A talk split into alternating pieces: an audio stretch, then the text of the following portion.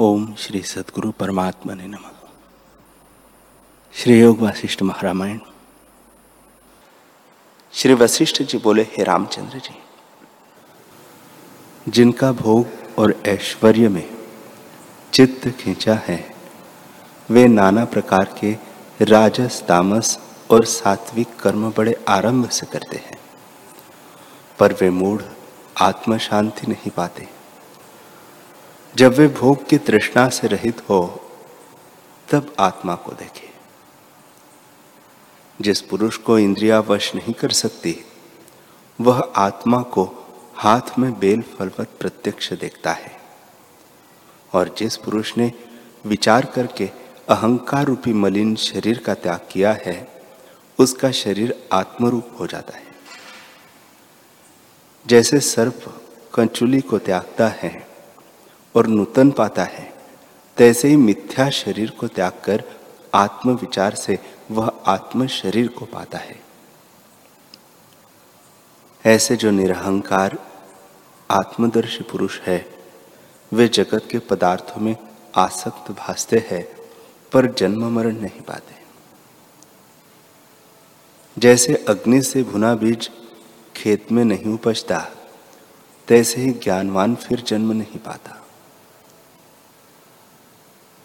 जिस अज्ञानी की भोगों में आसक्त बुद्धि है, वह मन और शरीर के दुख से दुखी होकर बारंबार जन्म और मरण को पाता है।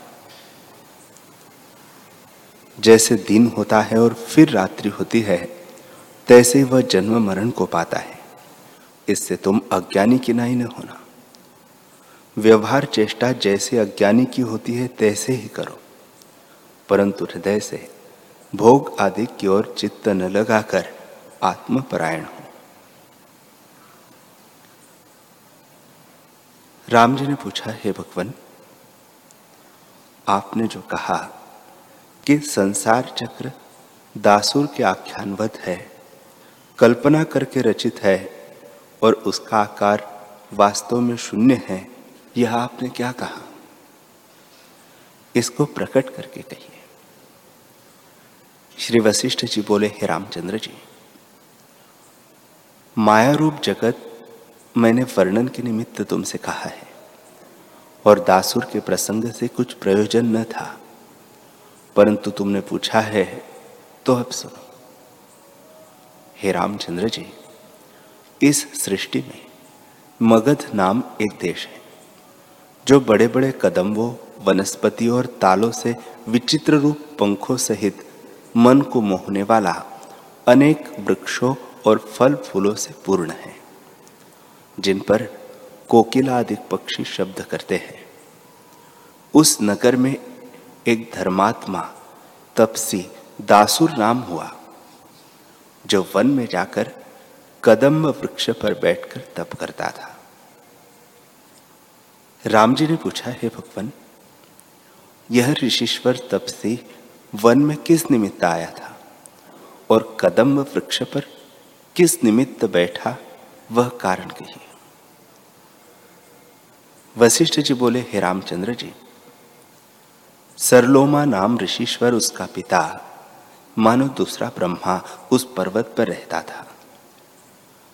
उसके गृह में दासु नाम पुत्र हुआ, जैसे बृहस्पति के ग्रह में कच हो।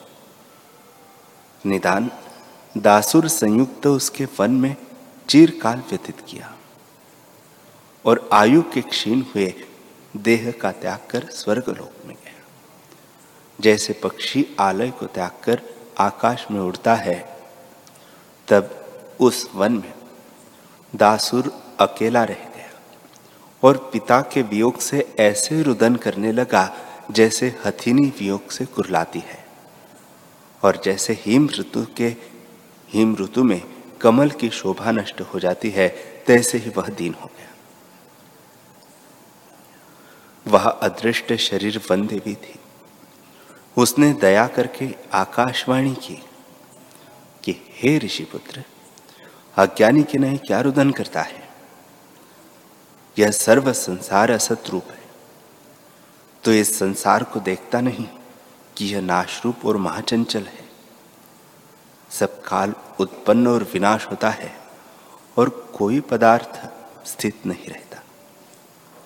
ब्रह्मा से आदि की पर्यंत जो कुछ जगत तुझको भासता है, वह सब नाशरूप है, इसमें कुछ संदेह नहीं।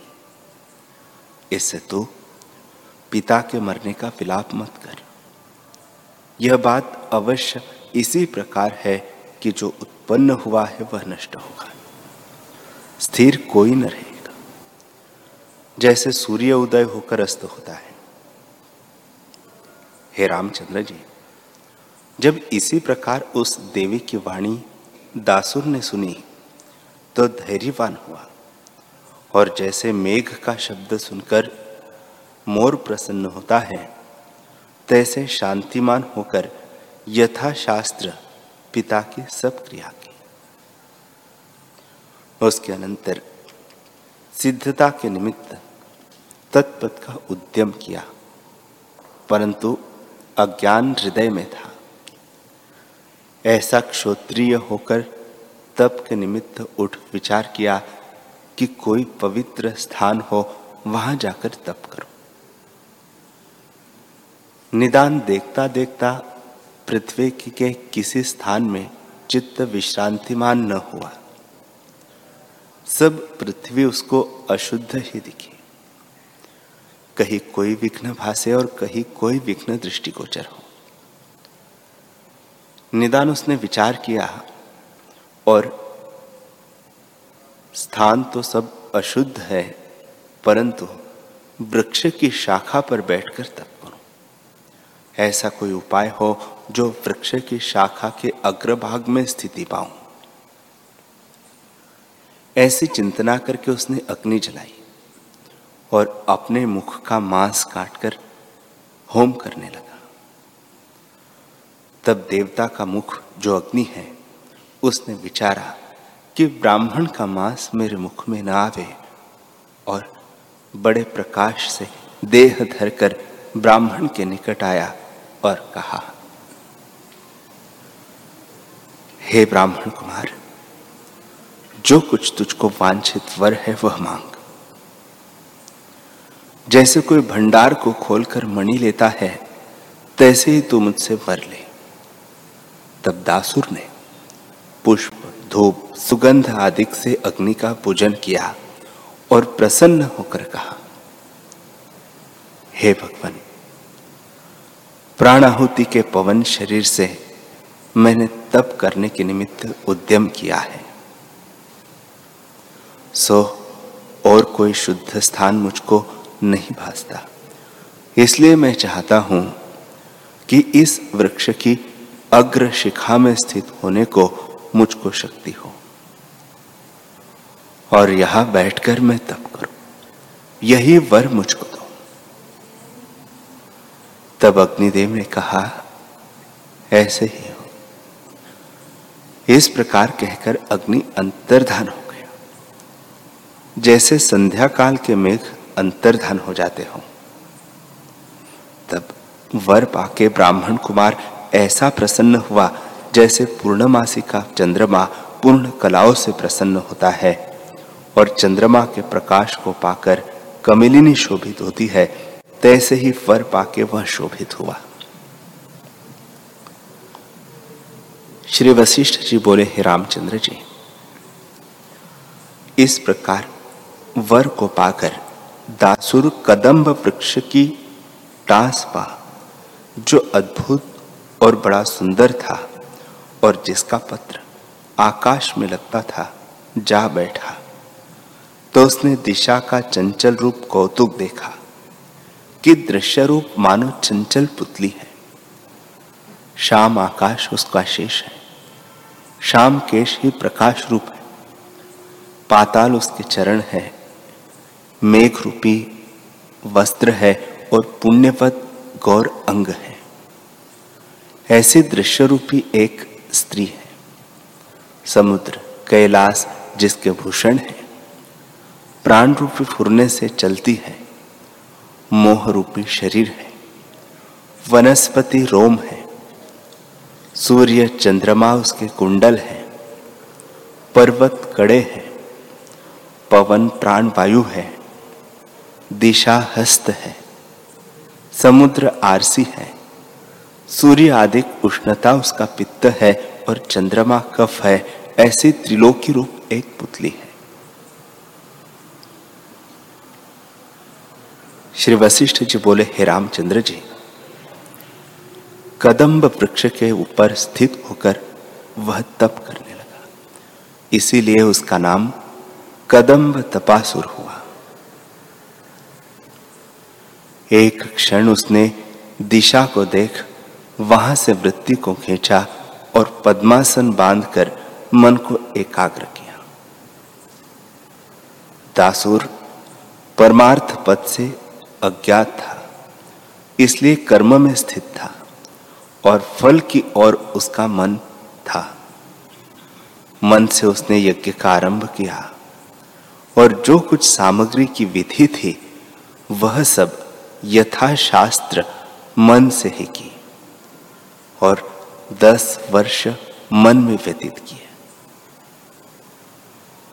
उसने सब देवताओं का पूजन किया और गोमेध अश्वमेघ, नरमेध, सब यथाविधि यथाविधि संयुक्त मन से किए और ब्राह्मणों को बहुत दक्षिणा दी।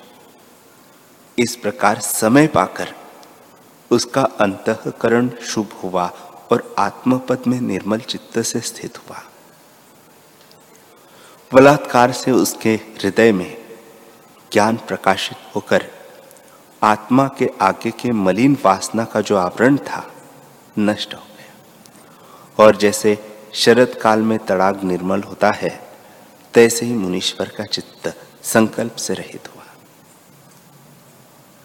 एक दिन उसने एक वन देवी को, जिसके बड़े विशाल नेत्र, चपल रूप, पुष्पों के नाई दांत और रति के समान महासुंदर शरीर था। काम के मत से पूर्ण, मन को हरने वाली अग्रभाग में देखी कि नम्र होकर देखती है। मुनीश्वर ने कहा, हे कमल नयनी तू कौन है? कैसे शोभित रूप है और इन पुष्पों से संयुक्त लता में किस निमित्त आई है? तब कामदेव को मोहने वाली गौरी बोली, हे मुनीश्वर, जो पदार्थ इस पृथ्वी में बड़े कष्ट से प्राप्त होता है, वह महापुरुषों की कृपा से सुगमता से मिलता है। हम इस वन की देविया लीला करती फिरती है। और जिस निमित्त मैं तुम्हारे आगे आई हूँ, वह सुनो। हे मुनीश्वर, पिछले दिन चैत्र शुक्ल त्रयोदशी थी। उस दिन इंद्र के नंदनवन में उत्साह हुआ था। सब वन देविया एकत्र होकर त्रिलोकी से आई और सब पुत्रों संयुक्त पुष्पों से बड़ी विलास क्रीड़ा करती थी, पर मैं अपुत्र थी। इस कारण मैं दुखित हुई और उस दुख को दूर करने के लिए तुम्हारे पास आई तुम अर्थ के सिद्ध करता हो और बड़े वृक्ष पर स्थित हो। मैं अनाथ पुत्र की वांछा कर तुम्हारे निकट आई हूँ। इससे मुझको पुत्र दो और जो न दो कोई तो मैं अग्नि जलाकर जल मरूँगी और इस प्रकार पुत्र का दुख दाह निवृत्त करूँगी।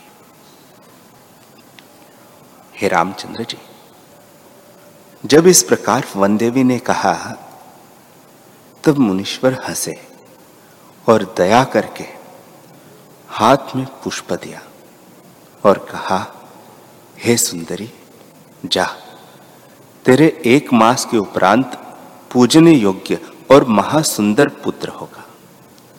परंतु तूने जो इच्छाधारी थी कि जो पुत्र प्राप्त न होगा तो जल मरूँगी। इससे अज्ञानी पुत्र होगा। पर यत्न से उसको ज्ञान प्राप्त होगा। जब इस प्रकार मुनीश्वर ने कहा, तब प्रसन्न होकर वनदेवी ने कहा, हे मुनीश्वर मैं यहाँ रहकर तुम्हारी टहल करूँगी। तुरंत मुनीश्वर ने उसका त्याग किया और कहा, हे सुंदरी, तू अपने स्थान में जा रहे तब वह वन देवियों में जा रही और समय पाके उसके पुत्र उत्पन्न हुआ। जब वह दस वर्ष का बालक हुआ, तब वह उसे मुनीश्वर के निकट ले आई और पुत्र संयुक्त प्रणाम करके पुत्र को मुनीश्वर के आगे रखकर कहा, हे भगवान,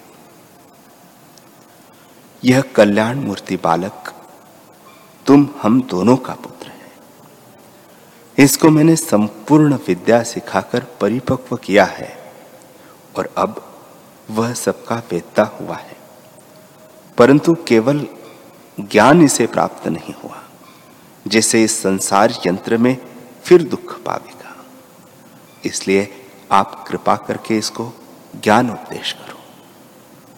हे प्रभु, ऐसा कौन कुलीन है जो अपने पुत्र को मूर्ख रखना चाहे? हे रामचंद्र जी, जब इस प्रकार देवी ने कहा, तब मुनीश्वर बोले, तुम उसको यहाँ छोड़े जाओ। तब वह वन देवी उसको छोड़कर चली गई। बालक पिता के पास रहा और बड़े यत्न से उसको ज्ञान की प्राप्ति हुई। मुनीश्वर ने नाना प्रकार के उक्त आख्यान, इतिहास और अपने दृष्टांत कल्प कर चिर पर्यंत पुत्र को जगाया और वेदांत का निश्चय अन उद्वेग होकर उपदेश किया। विस्तार पूर्वक कथा के क्रम, जो अनुभव और बड़े गूढ़ अर्थ है, वे भी कहे हैं। और जो अपने अनुभव वश से प्रत्यक्ष था, सो भी बल करके उपदेश किया कि जिससे वह जागा और शांत आत्मा हुआ। तब तो जैसे मेघ के शब्द से मोर प्रसन्न होता है, तैसे वह बालक प्रसन्न हुआ। श्री वशिष्ठ जी बोले, हे रामचंद्र जी, उसी समय मैं भी कैलाश वाहिनी गंगा जी के स्नान के निमित्त अदृश्य शरीर संयुक्त आकाश की विधि में सप्त ऋषियों के मंडल से चला जाता था। जिस वृक्ष पर वह बैठा था, जब उसके पीछे में आया तो कुछ शब्द सुना कि उस वृक्ष के ऊपर से शब्द होता है। मूंदे कमल में भवरे के शब्दवत कोई इस प्रकार कहता है कि, हे पुत्र, सुन। मैं तुझसे वस्तु के निरूपण के निमित्त एक आश्चर्यमय आख्यान कहता हूँ। हरि हरि